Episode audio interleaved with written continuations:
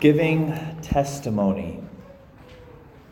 I was visiting with an alum of the Newman Center this week, and it reminded me of what Jesus says today because he's in the military and he's like, I'm gonna getting ready this spring to go to the Middle East.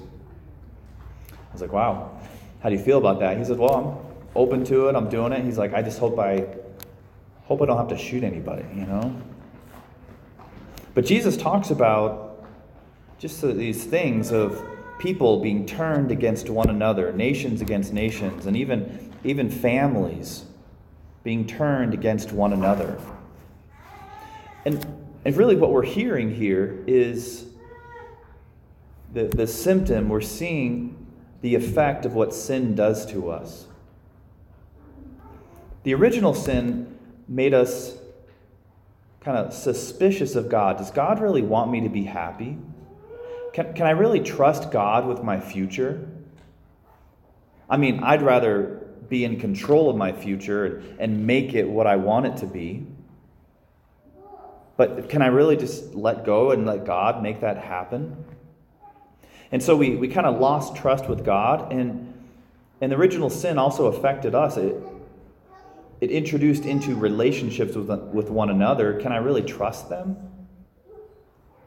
And we see this effect on the small scale, even in our own families, and on the large scale with, between nations. And, and without realizing it, that, that fear, which is not from God, can creep in. I was talking to this uh, young lady who graduated from NAU. She's married a couple of years ago, and I'm like, "Oh, you're how's married life?" And and I said, uh, "So you guys, you've been married for a few years. Do you, do you think you have any children anytime soon, or a family, or?"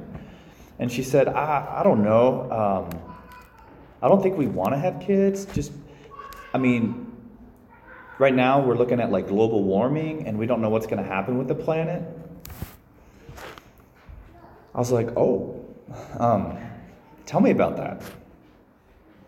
But in a very serious way, she's like, we will not. I, I mean, there's always more to the story. But so she said, like, we're not going to have kids because we're afraid.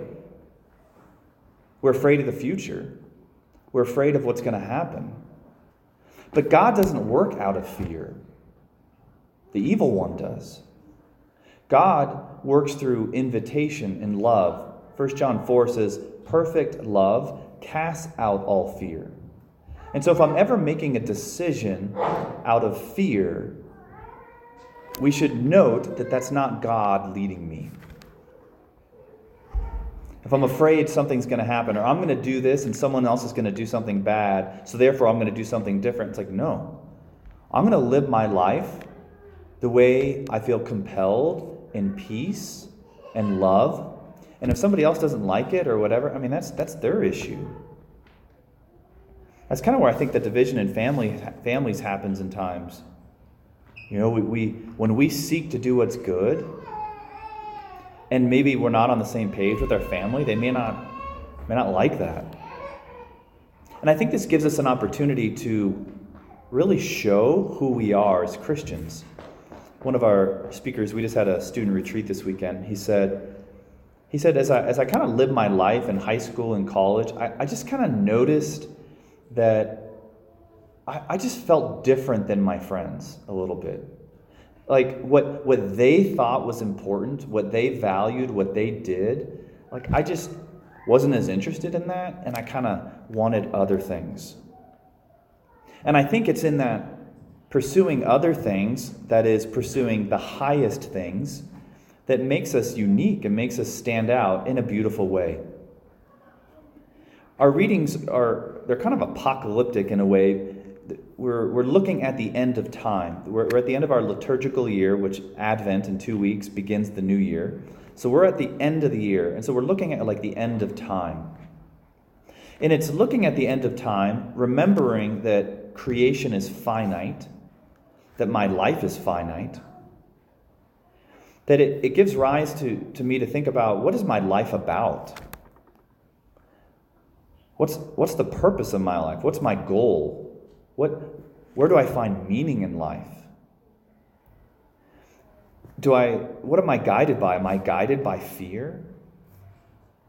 But Jesus enters into that to say that the one who trusts in him can be guided by his peace, by his love, and, and in, in a cool way, it radiates like a light for the world to see. You can notice, right, when, when someone we know just has peace, there's a calm, when they have charity and kindness, when they have hope, there's a lot of reasons not to have hope. And there's times when we feel discouraged. But you see this hope shining like a light in the darkness. It just contrasts with our culture, and it's precisely that opportunity where we're invited to give testimony. You see, God, God doesn't want there to be wars. God doesn't want you and I to be persecuted. God didn't want his son Jesus to be persecuted. But it's precisely in those moments where their testimony rang the loudest that in the time when it's darkest, the light shines the brightest. But that only happens when you and I are close to the light. When the Lord's light is within us, that's when we can have hope when nobody else does. That's when that light can shine uh, in the midst of that darkness. And so, how do we how do we allow that light to shine? How do we make it brighter as the world gets darker this time of year? It's just drawing closer to Christ. It's sitting with the Lord, remembering the reason for our hope. That it's like Peter walking on water. When he had his eyes focused on the Lord, he was doing it.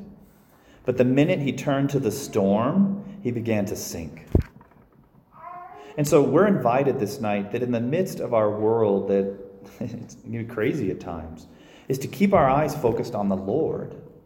That He's the one who's going to guide us in the ship of the church to those eternal shores of, of peace and happiness.